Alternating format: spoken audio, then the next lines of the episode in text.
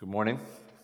Uh, please turn in your Bibles to Habakkuk 3, the book of Habakkuk, chapter 3. Uh, we're on week seven of not gathering as a church on Sundays, and this will never be normal, will never feel natural.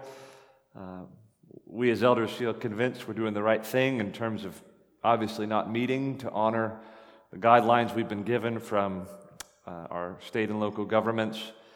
And um, we're resolved to continue uh, weekend by weekend posting sermons like this, but it just makes us long for the day when we can be back together.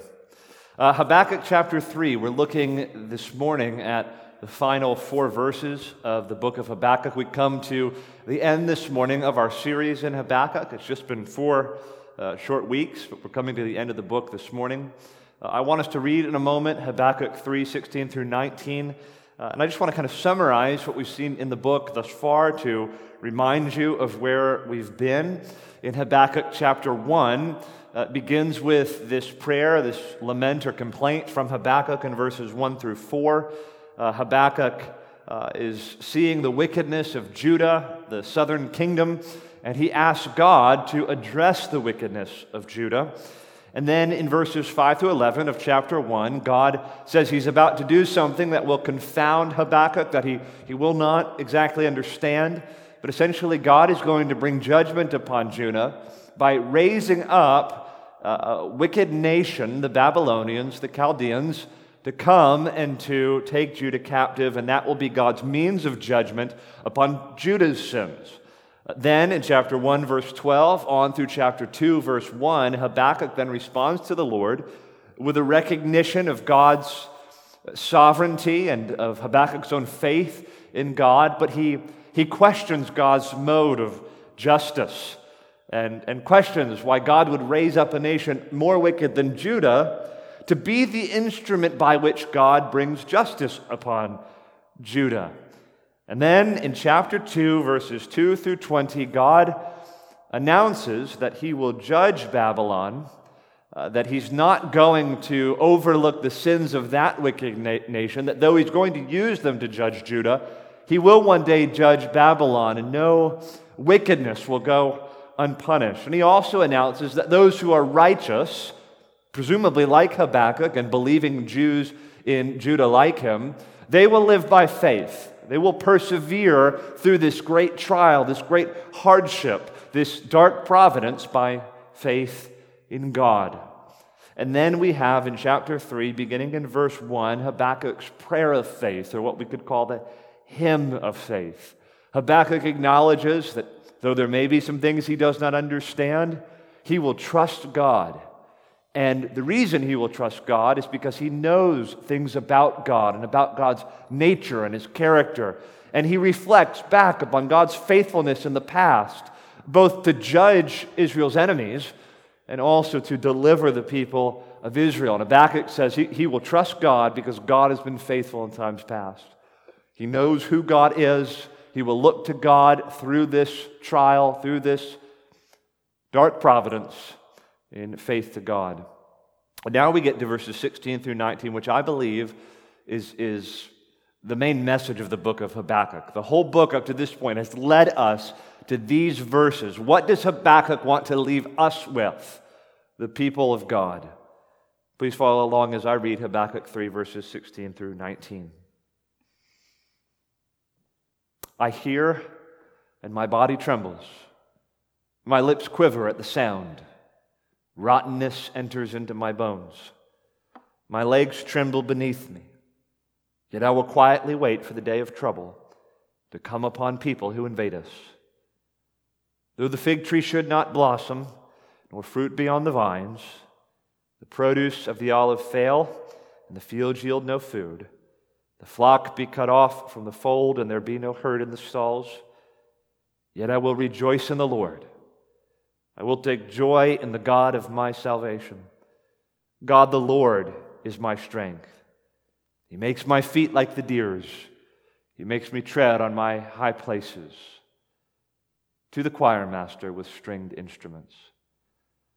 Three points this morning. The first two I'll just briefly touch on, and the third is where I want to spend most of our time. Point number one Habakkuk fears what God's providence will bring. Habakkuk fears what God's providence will bring. Verse 16, uh, contemplating the coming invasion of Babylon, which we believe was probably about 30 years or so off from when Babylon, or excuse me, when Habakkuk wrote this book. Contemplating that coming providence, Habakkuk says, I hear and my body trembles. My lips quiver at the sound. Rottenness enters into my bones. My legs tremble beneath me. In essence, Habakkuk is saying, I'm afraid. The Lord has revealed to me that something miserable is coming, something terrible is coming. And I'm afraid. I don't like what the Lord has revealed. I don't want this providence to befall me and my countrymen. I don't want to come under captivity. I do not want to endure the bloodthirstiness and the wickedness and the evil of the Chaldeans. And as I contemplate what is sure to come, the Lord has revealed will in fact come, I'm scared. My lips quiver, my legs tremble beneath me. Remember what I said a few sermons ago Habakkuk's uh, book is, is very raw, it's very human, it's very earthy. Uh, Habakkuk feels and emotes and experiences things, and as he contemplates what's to come, Babylon coming and invading uh, Judah, uh, in his humanity, he candidly admits, I'm afraid of what's coming. Just a quick observation for us before moving from this point. I want us to appreciate I think Habakkuk's conduct here and his posture here is not something the Bible would censure. I think Habakkuk's posture is actually commendable. And so I just want us to appreciate at this point it's not inappropriate for us to feel. It's not inappropriate for us as a response to God's providence in our lives to cry it's not inappropriate for us to be human. God does not expect us to walk through the world and walk through the trials and storms of this life as impassive, uh, unemotive stoics. He doesn't require us to be rocks as we endure uh, this life. I, I just want to say that because with all that we've seen about the, the, the, priority of faith and the need to persevere by faith and to trust God in the midst of difficult circumstances, and even when our questions go unanswered, uh, I don't think the Bible is teaching us that it's wrong for us to feel very human emotions in response to the providences that befall us. Habakkuk is candid enough to say, I'm afraid of what's to come. Physiologically, my legs are shaking underneath me. My lips are quivering. Now, I don't think, as we, if we try to put ourselves in Habakkuk's shoes, I don't think we have any difficulty understanding this reaction from Habakkuk. a, a bloodthirsty and wicked nation is coming to invade his people. I think we would be afraid also. We don't struggle, I think, to understand this reaction. But it's where he goes from here that, that we need most to appreciate. So that leads me to point number two. Uh, point number two uh, Habakkuk fears what God's providence is bringing. Number two, Habakkuk nonetheless trusts in God's promise. He nonetheless trusts in God's promise. God has told Habakkuk in Habakkuk 2 that this judgment is going to be for reproof, and that this judgment is going to be temporary, and that eventually Babylon themselves, and indeed all evildoers, will be judged by God. And so Habakkuk says, verse 16, I hear and my body trembles. My lips quiver at the sound. Rottenness enters into my bones. My legs tremble beneath me. Yet, and I think he means at the same time, I will quietly wait for the day of trouble to come upon people who invade us. He's saying, I, I will quietly wait for God to fulfill his promise. He has told me that judgment will come upon Babylon and that God's people will be delivered. He's told me this, He's promised me this. I'm going to quietly wait.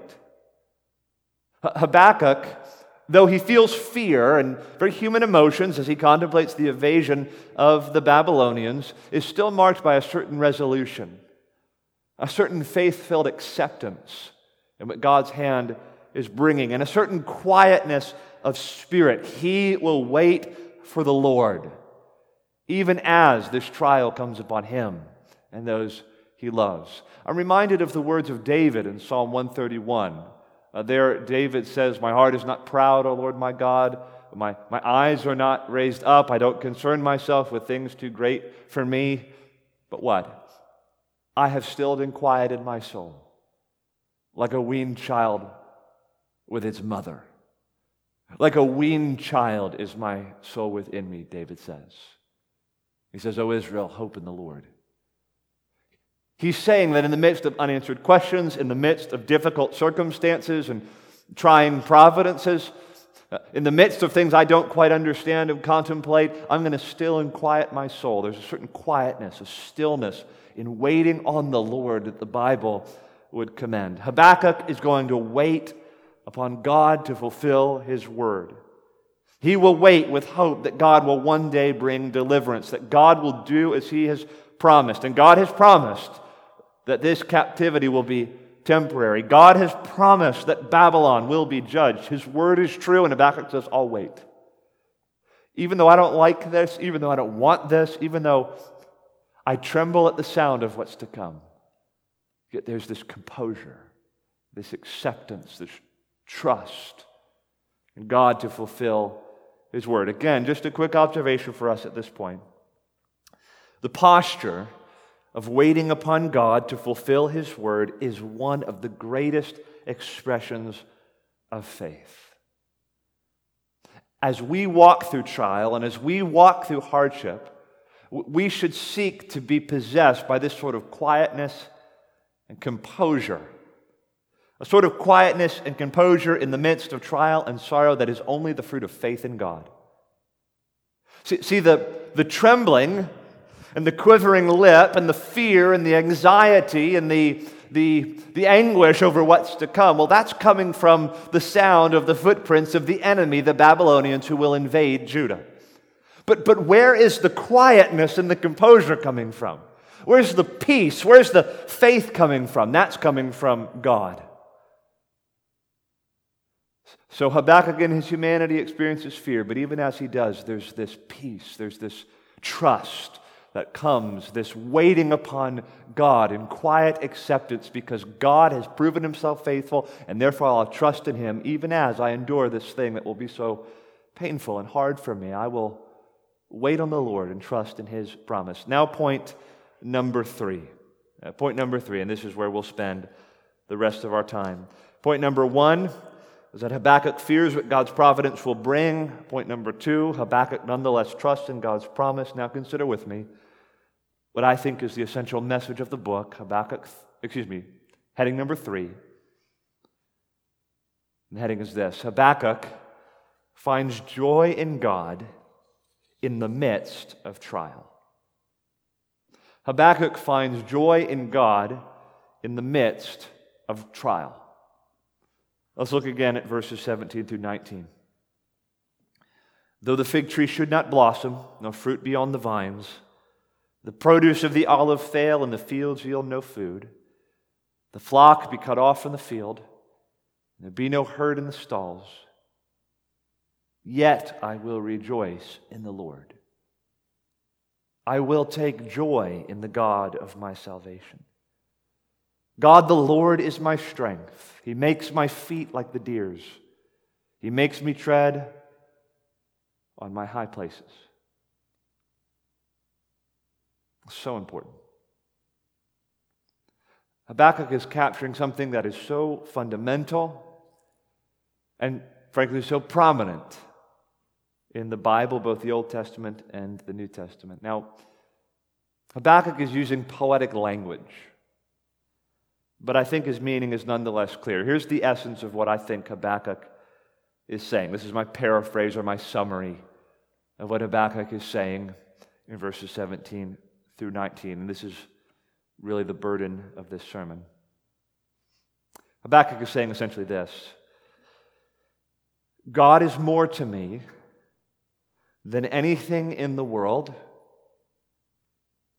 Therefore, when I am deprived of all other earthly joys, I will still possess my joy because I still have God who is all my joy. God is more to me than anything in the world. Therefore, when I am deprived of all other earthly joys, I will still possess my joy because I still have God who is all my joy. You can put it mathematically God plus nothing equals everything.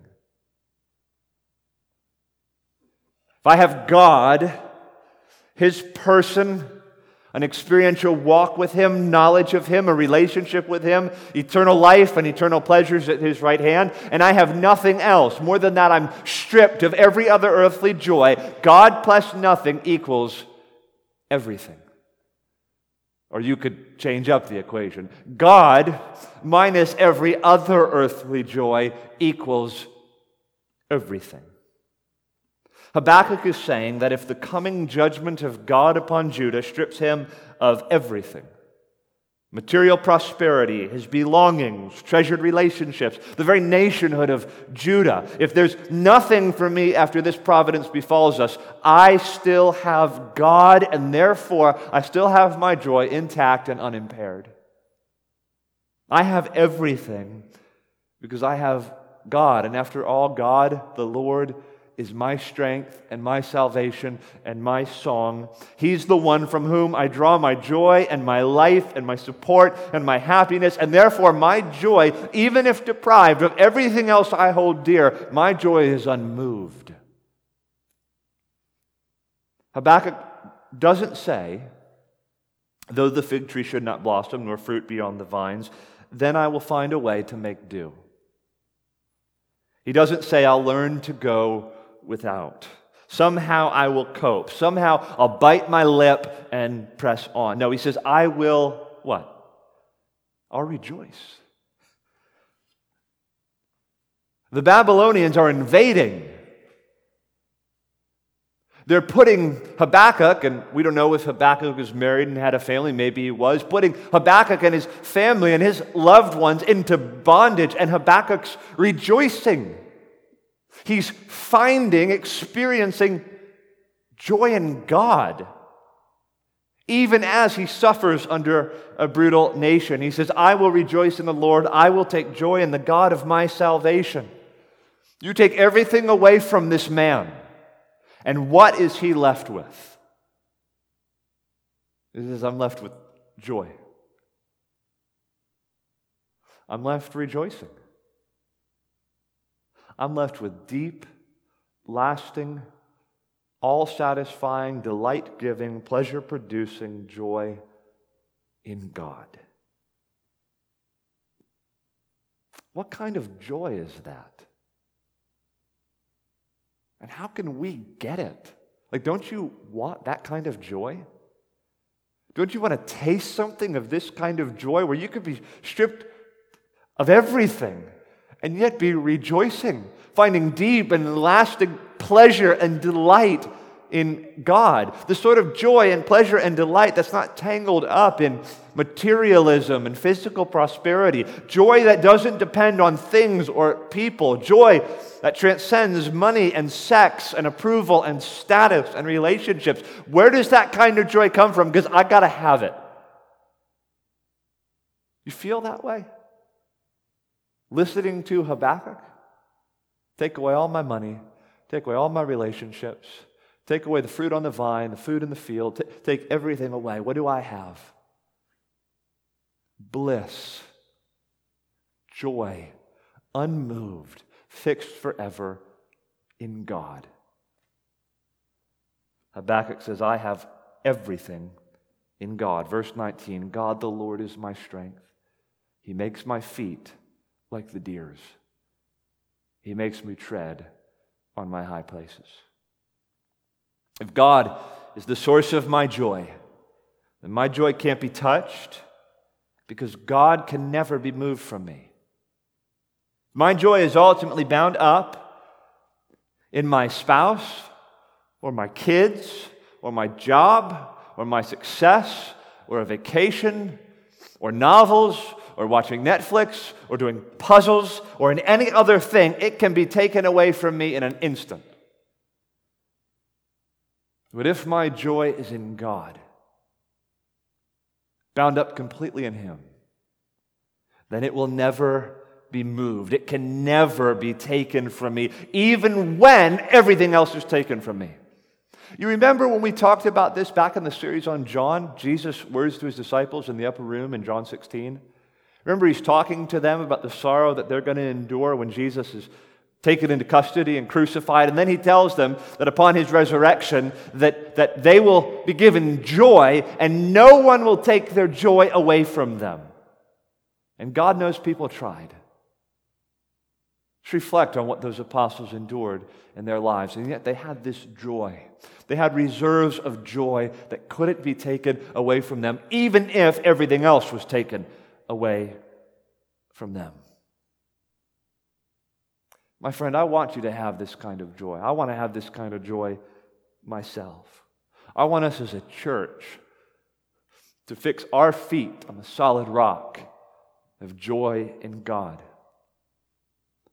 I want us as a church, as individual members, as, as a corporate body, to dig deep wells of joy. Deep wells that go deep down all the way into God. Draw that spring of life, that spring of joy out of God Himself. We got to dig deep wells, wells that go deeper than money, deeper than shopping, and deeper than sex, and deeper than the sham pleasures of pornography deeper than golf, deeper than vacations at the beach, deeper than picnics with the grandkids, deeper than pizza night with the family. You were made, my brother, my sister, to experience a deeper, richer, fuller, lasting, immutable, all satisfying joy in God. Your soul was made for that. If I can be perfectly candid for a moment, as I pray for our church, think about our church, and as I thought about this sermon and application to our church body, I'm just being completely open with you. One of, one of my fears and concerns about our church, we live in the most comfortable nation in the world. We live in a very comfortable city, a very comfortable part of our city. Our church is made up predominantly of fairly healthy, well ordered families. And, and there's nothing wrong with that. That's indeed wonderful. We aspire to have biblically ordered, well ordered families, healthy families.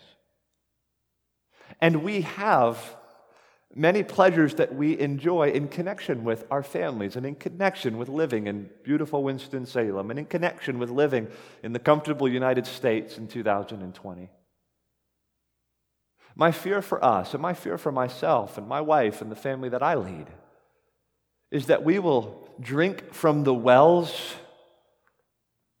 a family movie night, a family vacation at the beach, of picnics with grandparents. And our soul will be so satisfied in those earthly joys that, that we'll sort of just forget about God. And our, our church involvement will become well, this is what well ordered, clean, healthy families do. We go to church, and everything about church life kind of serves our goals in our family. And, and, and, and this is it having this neat, well ordered family and the delights and pleasures that come with it. This is what I'm after. This is what life is. My joy comes from this. My brother, my sister, you were meant for so much more than that. You got to dig deeper wells than a family party. Does your joy go deeper than that? Do the wells go deep down into God Himself? To, to change the metaphor, I want us to have deep roots. A, a, a, root structure that goes deep down into God and draws all this life and this vitality and, and, and, and, and, joy from God Himself, so that when the storms of this life blow upon you and, and the thunder crashes around you and lightning comes, you're not going to blow away with the wind because you've built your your structure on some unfirm foundation and, and, and haven't developed the proper root structure, but rather when the winds come and the lightnings crash and the thunder roars, you're going to stand like a mighty oak.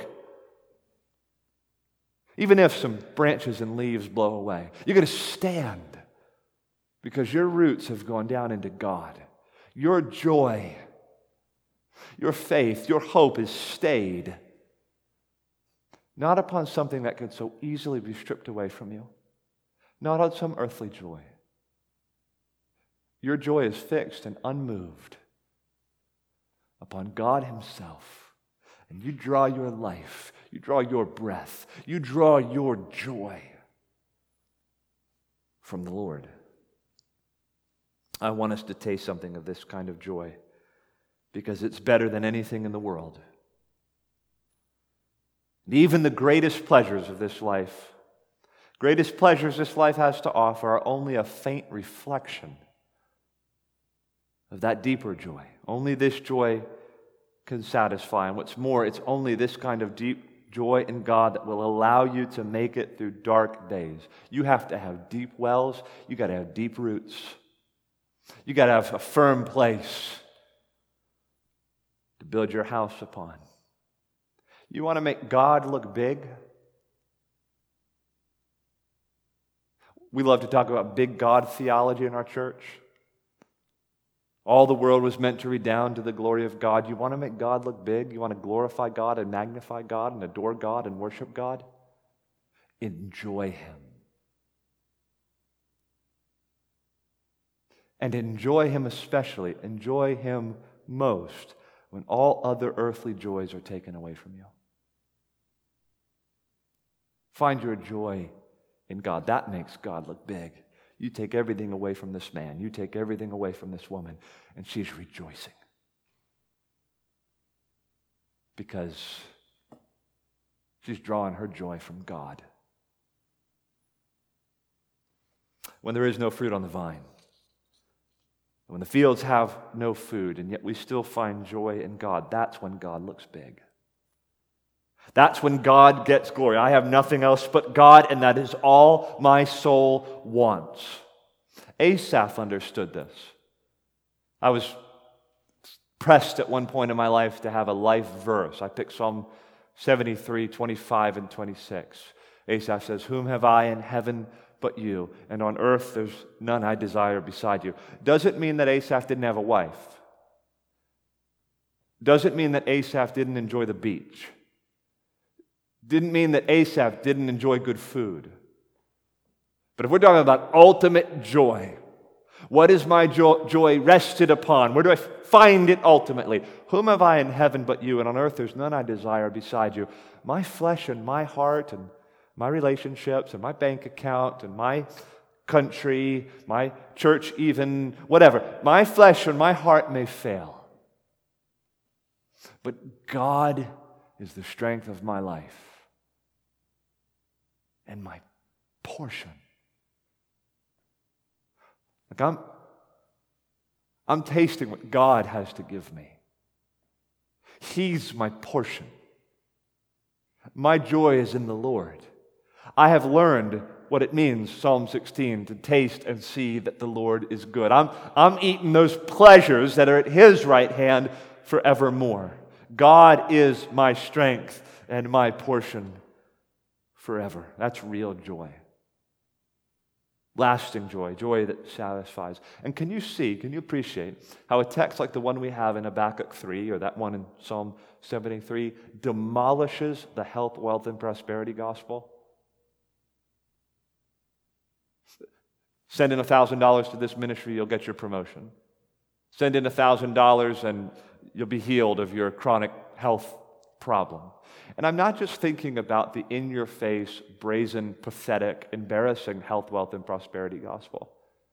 That sort of bald garbage that we find on television. I'm talking also about softer forms of the health, wealth, and prosperity gospel. There is a soft form of the health, wealth, and prosperity gospel prevalent among evangelicals that, that essentially teaches that if you follow God, if you embrace Jesus and become his disciple, like things are just going to fall into place for you. And Someone said, you know, uh, before I followed Christ, I was miserable. I was single. I was alone. I was pathetic. And then I followed Christ, and things just started happening for me. You know, I met a girl. You know, she married me, and uh, then I got a job. And, and I'm telling you, follow Christ, and things will just go well for you. Best case scenario, there's a sense in which that can be true. You follow the Lord Jesus Christ and you follow the virtues that he lays out for you, and somewhere like the Sermon on the Mount, for example, and you become a more attractive mate, and maybe a girl will go out with you. You follow the way of the Lord Jesus and, and you observe the virtues of Christianity, and yes, you become a more attractive employee. But the Bible in no place teaches that following Christ will de facto produce for us a better set of life circumstances.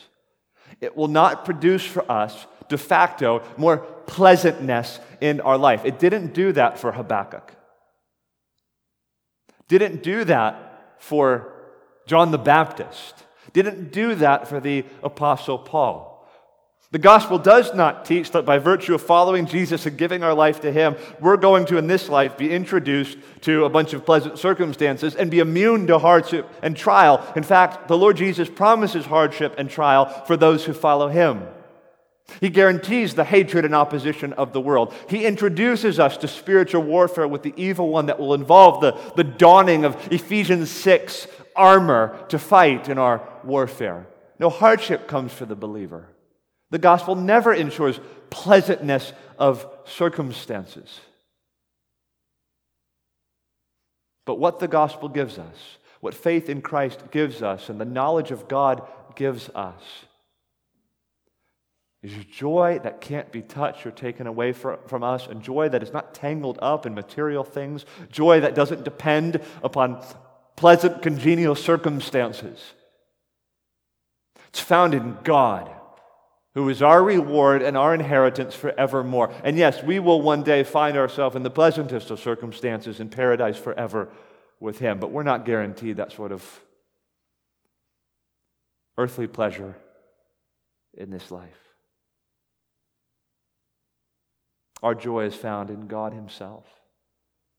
And that is a greater joy than any sort of happy circumstance this world can give us.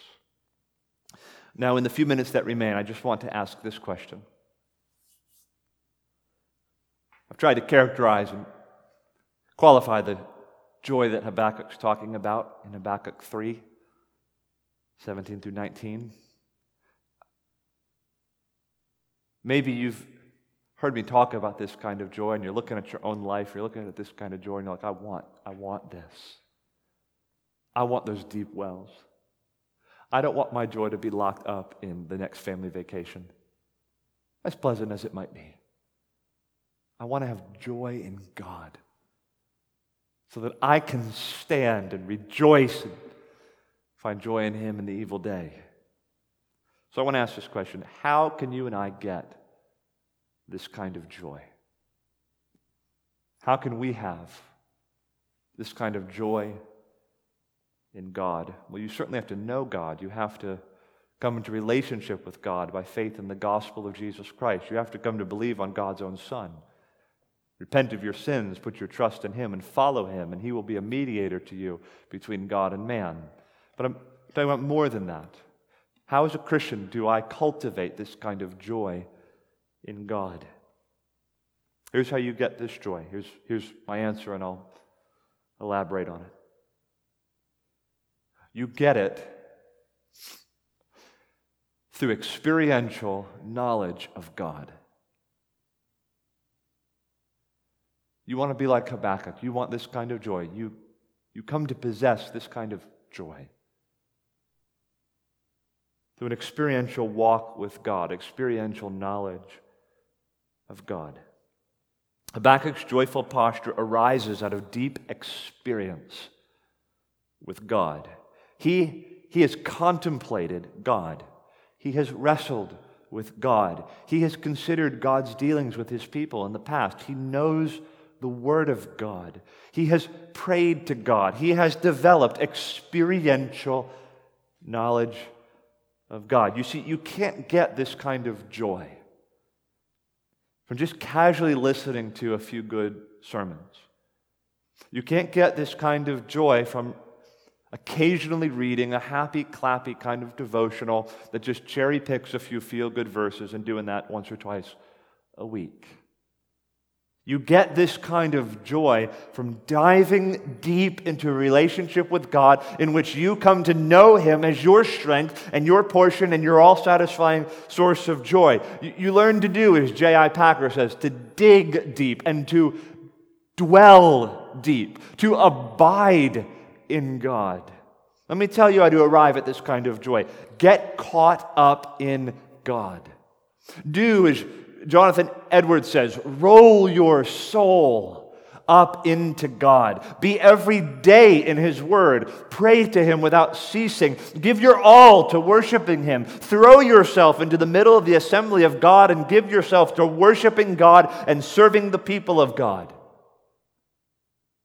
Give yourself and your intellectual and emotional and spiritual energy to contemplating God and meditating upon God and talking to God, longing for God, spending time with the people of God. You give yourself to an experiential relationship with God. And then this is what you do you go through some sort of trial or hardship in your life, the sort of thing that, that would cause you to tremble like Habakkuk and fear like Habakkuk and be confounded with unanswered questions like Habakkuk. And then you fall back upon the reserves you've built up of knowledge of God and you find him to be all satisfying and to delight and thrill your soul. And even when you're deprived of something that's so precious to you, you find that you have something in him. You develop experience with him. Just like you develop experience with any sort of person, you walk with God. You walk with him when the sun is shining and when it's stormy. You walk with him experientially through the sorrows and trials of your life, and more and more you find your soul being enlarged and you find your, your appetite being more satisfied in God, even as you're deprived of earthly joys. And let me just say, my brother, my sister, especially you younger Christians, or you older Christians who have been in the way for some time, but are disappointed with your lack of progress and maturity in the faith. It should be no surprise that the most joyful Christians, the happiest people I know, the Christians that seem to persevere best through hardship, the Christians who have learned to wait contentedly and joyfully upon the Lord. You see them go through some sort of trial or hardship, and you see their posture and their joy in God, and you look at that and you want that and you admire that and you're attracted to that. People aren't tossed to and fro by every little thing life throws at them. Those people, it's no accident, it's no coincidence, they happen to be the people who know their Bibles. They happen to be the people who have thought deeply about God, the people who know what it is to rise early or stay up late, to pray often to God, the kind of people who have given themselves night and day to an experiential walk with God. It's no surprise they're the sort of people who are resolved that wild horses wouldn't drag them away from the assembly of God, but they want to be there when the people of God gather because they recognize God is my strength and my portion. And I got to dig deep wells and I got to cultivate deep roots. I want something of this joy and pleasure and satisfaction in God, and I got to I got to invest in it and pursue it. I must cultivate an experiential knowledge of God. No surprise that those who stand like oaks in the midst of trial are those who have gone deep with God. You can't cut corners. There's no shortcut. You want to know something of the joy of Habakkuk or something of the joy of an apostle Paul, who in prison could say, For me to live is Christ and to die is gain. Men like Peter going skipping merrily along because they had been maligned and attacked for their faith. You want to have something of that kind of joy? You want to be like one of those untouchable men or women of the faith? Go deep with God. Deep with God in His Word, deep with God in prayer, deep with God in reflection and meditation and contemplation about God, deep with God amidst the assembly of God's people, Lord's Day after Lord's Day. Invest in a real experiential walk with the living God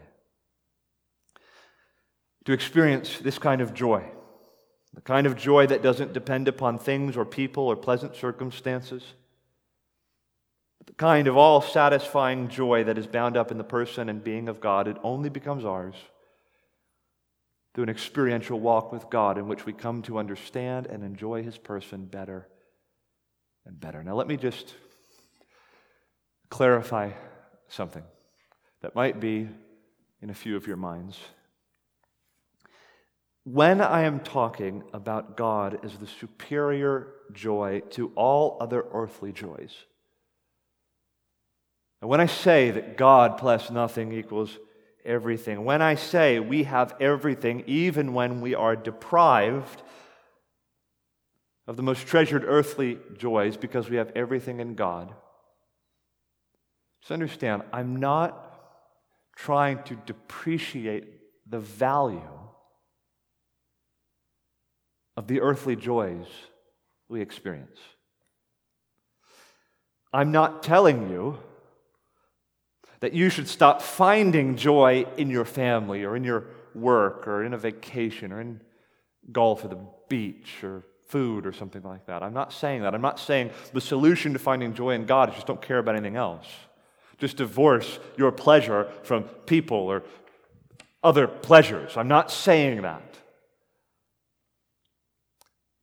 But here's what I do mean enjoying God like this, finding your soul's delight and satisfaction in God, is the way to properly enjoy every other joy that God gives you. All other joys, you know God like this, He's the well. He's, he's where my roots are going. You know God like this as your source of joy. All other joys are put in their proper perspective. Now, the intimate love of a spouse is not your salvation. It's not the end all for you. As long as I got this man by my side or this woman by my side, that's everything to me. No, no, no, no. Now, you learn to enjoy the love of a spouse as like a beam from the sun, whose warmth you, you feel and enjoy. And then you learn to trace the ray back up to the source, who is God Himself. Now you take a walk, a springtime walk, and hear the birds and see the sky and the sunset or something like that. And, and, and you contemplate all this beauty, and your, your heart is ravished with the joy of this creation. And, and you learn to take a sip, a drink of that kind of joy, and then to trace it back to the well, who is God Himself. You see, all our other pleasures in life that God is pleased to give us we enjoy them as good gifts from His hand and as reflections of a Father's kindness and as a disclosure of the good nature of a good God.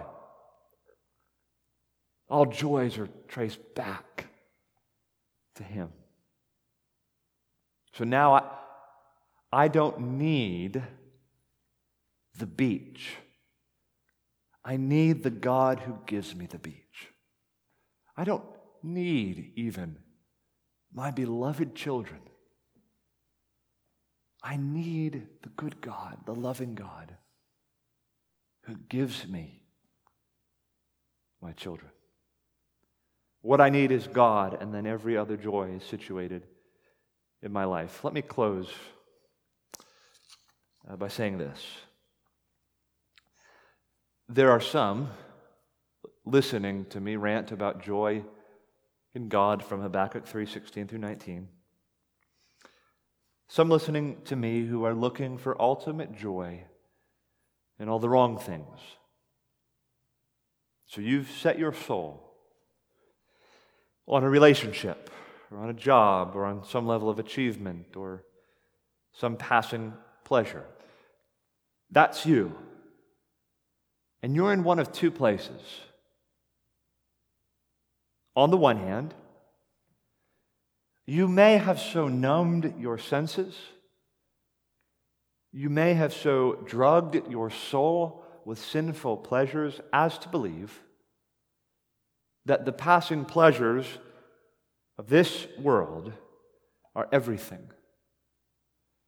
And you have successfully distracted your soul with a sort of contented worldliness. You just rolled your soul up, insulated yourself with the pleasures of this world. You think this is, this is it. I just want to very directly, candidly, respectfully ask you, my friend, what are you playing at?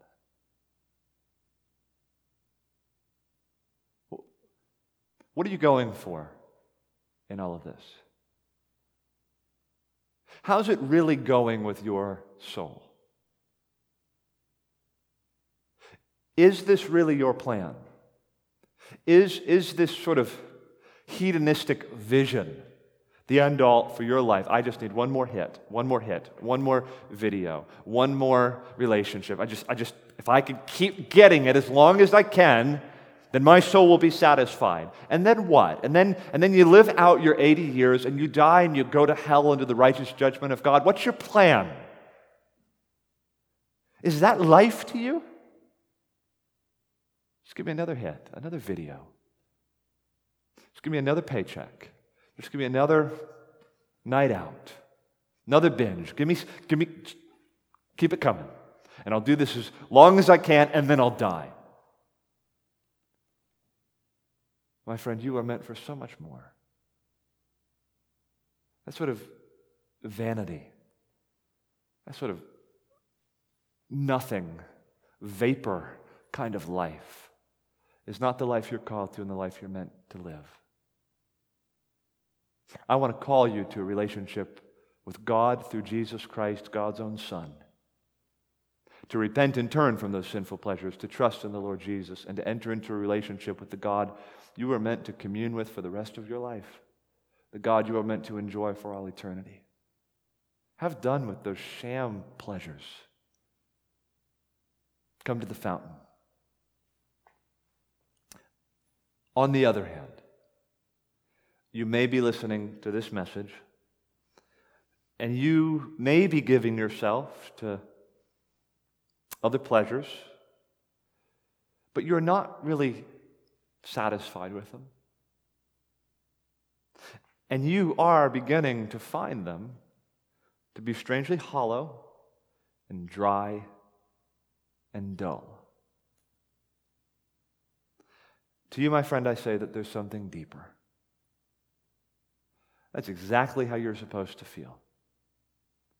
You look for love and joy and peace and salvation and the things of this world, you're going to feel burnt out. Maybe you can distract yourself for a time, but, but, but when you lie down at the end of the day, you're asking yourself, is this really it? I'm parched. I'm all dried up. I want more. To you, I say, there is something deeper. There is in God pleasures forevermore that can thrill and delight and ravish your soul for all eternity. Eternal life that cannot be taken away from you. But to have this sort of pleasure in God, my friend, you must give up everything. You must turn from your sin. You must embrace God's provision of salvation in the Lord Jesus Christ. You must turn and repent and believe on God's Son. The kingdom of heaven is like treasure hidden in a field, which a man found and covered up. Then in his joy, he goes and sells all that he has and buys that field. Again, the kingdom of heaven is like a merchant in search of fine pearls, who, on finding one pearl of great value, went and sold all that he had and bought it.